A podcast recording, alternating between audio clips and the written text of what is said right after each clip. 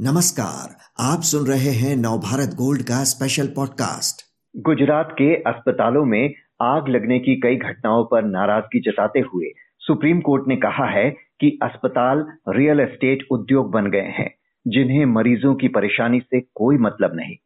दरअसल, कोर्ट ने पिछले साल दिसंबर में फायर एनओसी न लेने वाले अस्पतालों के खिलाफ एक्शन लेने को कहा था, लेकिन राज्य सरकार ने अभी 8 जुलाई को आदेश दे दिया कि जिन अस्पतालों में आग से सुरक्षा के इंतज़ाम नहीं है, उनके खिलाफ अगले साल 30 जून तक कोई कार्रवाई न की जाए। इसी पर नाराज़गी ज़ाहिर करते हुए सुप्रीम कोर्ट ने ये सख्त टिप्पणी की। कोर्ट की इस टिप्पणी के क्या है मायने, ये समझते हैं जाने माने cancer surgeon doctor Anshuman Kumar से। डॉक्टर अंशुमान, फायर सेफ्टी के नाकाफी इंतजामों के बहाने सुप्रीम कोर्ट ने अस्पतालों पर काफ़ी सख्त टिप्पणी की है। कोर्ट को ये क्यों कहना पड़ा कि अस्पताल पैसे कमाने की मशीन बन गए हैं, जो मरीजों की सेवा करने के बजाय उनकी परेशानी और बढ़ा देते हैं? जी। ये बिल्कुल सत्य है कि कोई भी बाई चॉइस अस्पताल नहीं आता है। मतलब किसी पीड़ा में, किसी दर्द के निवारण के लिए या किसी बीमारी के इलाज के लिए आता है।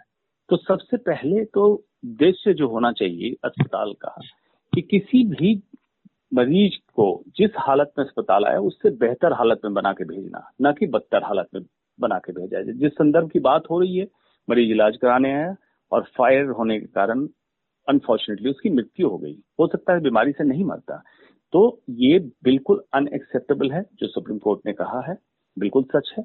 समझना क्या ज़रूरी है कि एक बिल्डिंग बायोलॉज या फायर सेफ्टी नॉर्म्स एक नॉर्मल बिल्डिंग के लिए जो होता है अस्पताल एक बिल्डिंग नहीं है, एक कंप्लीट इंस्टीट्यूशन ऑर्गेनाइजेशन होता है, जिसके कमीशनिंग के लिए बहुत सारी एजेंसीज से आपको लाइसेंसिंग लेनी पड़ती है, जिनमें बिल्डिंग बायोलॉज एजेंसीज, कॉरपोरेशन और फायर सेफ्टी, बायोवेस्ट, इस तरह के अनगिनत हैं। तो ये पहले से ही इंश्योर किया जाता है कि अस्पताल के माहौल को कैसे सुरक्षित और उम्दा तरीके से रखें, कि किसी भी एक्सीडेंट से किसी भी व्यक्ति की जान ना जाए, व्यक्ति मरीज़ हो काम करने वाले डॉक्टर, नर्स हो या मरीज़ के अटेंडेंट हों। कोविड काल में अस्पतालों का अहम योगदान रहा है। इसमें कोई शक नहीं कि कोविड महामारी के दौरान अस्पतालों ने कितने दबाव के बावजूद मरीजों की देखभाल की। लेकिन वहीं कुछ पर ऐसे आरोप भी लगे कि उन्होंने संकट काल में भी अपना फ़ायदा ऊपर रखा, जिसने कई मरीजों को दोहरा कष्ट दिया। कोर्ट ने शायद तभी ये कहा कि ये अस्पताल उद्योग बन गए हैं। उससे बेहतर है कि उन्हें बंद ही कर दिया जाए। तो एक तरह से कोर्ट ने संकट के समय अस्पतालों को उनकी ज़िम्मेदारी बताने की कोशिश की है।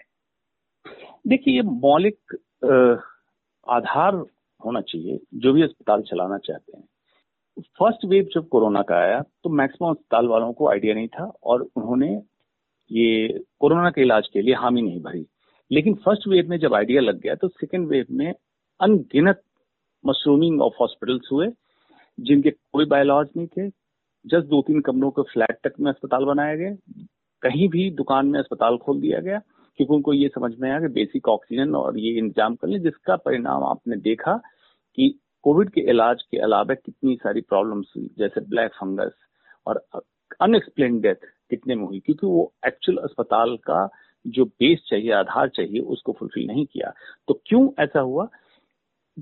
ये जो इन्वेस्टर होते हैं, पैसा लगाने वाले लोग होते हैं, इनको पैसा रिटर्न में चाहिए, जिसको हम कहते हैं रिटर्न ऑन इन्वेस्टमेंट ये अगर एक बिल्डिंग बनाते हैं तो जो रिटर्न एक्सपेक्टेड है, जब इन्होंने देखा, जिसको आपदा में अवसर कह के कहा गया, इन्होंने वही आपदा में अवसर करके सेकेंड वेव में अनगिनत मशरूमिंग की अस्पतालों की, मनमाने तरीके से बेड चार्ज मनमाने तरीके से ऑक्सीजन का चार्ज या दवाइयों का चार्ज जिसमें रेमडेसिविर खास करके दवा रही जो भी मन, मन में हुआ उन्होंने चार्ज दिया। ये बिल्कुल एक्सेप्टेबल हेल्थ केयर से नहीं है क्योंकि वहाँ लोग मजबूरी में जाते हैं। मजबूरी में जाने के बाद उनका मजबूरी का फ़ायदा ना उठाया जाए अस्पताल की ये नैतिक जिम्मेवारी बनती है। यस प्राइवेट अस्पताल में आने के बाद मरीज़ पैसा देने को तैयार है क्योंकि प्राइवेट हॉस्पिटल मरीजों के पैसे पे रन करता है। लेकिन सिर्फ़ ये एक पहलू नहीं है। इसमें ये समझना ज़रूरी है कि 2019 का आंकड़ा आपका कहता है कि 69,000 आपके मेजर प्राइवेट टोटल हॉस्पिटल्स हैं जिसमें 43,000 आपके प्राइवेट हैं। मतलब रेशियो देख लीजिए गवर्नमेंट वर्सेस प्राइवेट का प्राइवेट बहुत ज़्यादा है।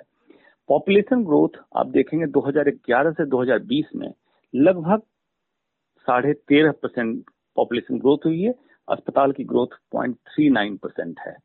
तो मिसमैच है। और यही आप देखेंगे कि हेल्थ एक्सपेंडिचर तो जितना खर्च हेल्थ एक्सपेंडिचर पे हो रहा है कंट्री में 72 परसेंट प्राइवेट हॉस्पिटल के पास जा रहा है। तो ये सरकार की नाकामी की वजह से कॉरपोरेट हॉस्पिटल को मौका मिलता है, जो किसी भी तरह से लूट और मनी मेंटिंग मशीन की तरह एक इंडस्ट्री खड़ी करते हैं, और उनको इससे मतलब नहीं है, क्योंकि वो संवेदनशील लोग नहीं है डॉक्टर नहीं होते वो एक इन्वेस्टर होते हैं। जी, लेकिन जिस तरह से ये छोटी छोटी इमारतों में हॉस्पिटल खुलते जा रहे हैं, इस पर कोर्ट ने काफ़ी चिंता जताई है कि यहाँ नियमों का कोई पालन ही नहीं होता। तो बड़ा सवाल यह है कि आवासीय जो भवन होते हैं, उनमें अस्पताल कैसे शुरू हो जाते हैं? कई जगह तो जहाँ फायर टेंडर का पहुँचना ही मुश्किल हो जाता है, ऐसी जगह अस्पताल होते हैं। बिल्कुल, ये सच है कि जो रेसिडेंशियल अपार्टमेंट हैं रेसिडेंशियल क्वार्टर्स बने हुए हैं, या डीडीए जीडीए टाइप की जो अथॉरिटी की जमीनें होती जिसमें मकान बिल्डिंग बने, जिसमें अस्पताल के हिसाब से fire safety sewage disposal STP bio waste management और अनगिनत प्रक्रिया होती है जो अस्पताल को चलाने के लिए सुचारू रूप से, सुरक्षित रूप से चलाने के लिए चाहिए, आप नहीं कर सकते हैं। लेकिन ये सवाल इन्वेस्टर पे जितना उठ रहा है, जो अस्पताल बनाते हैं, उनसे ज़्यादा सवाल ये सरकार पे उठ रहा है कि आप इनकी परमिशनिंग करते क्यों हैं? बिना इंस्पेक्शन के या इंस्पेक्शन करते हैं तो कुछ अलग आपका वेस्टेड मोटिव रहता है इन एजेंसी का, जो इनको अप्रूवल देते हैं। बिना प्रॉपर इंतज़ाम के अस्पताल चलाना एक अपराध है। अपराध इसलिए है कि राइट टू लाइफ में किसी का मौलिक अधिकार का हनन हो रहा है कि आपके अस्पताल में कमी की वजह से किसी की जान जाए, ये बिल्कुल एक्सेप्टेबल नहीं है। जी। डॉक्टर अंशुमान कुमार, हमसे बात करने के लिए आपका शुक्रिया।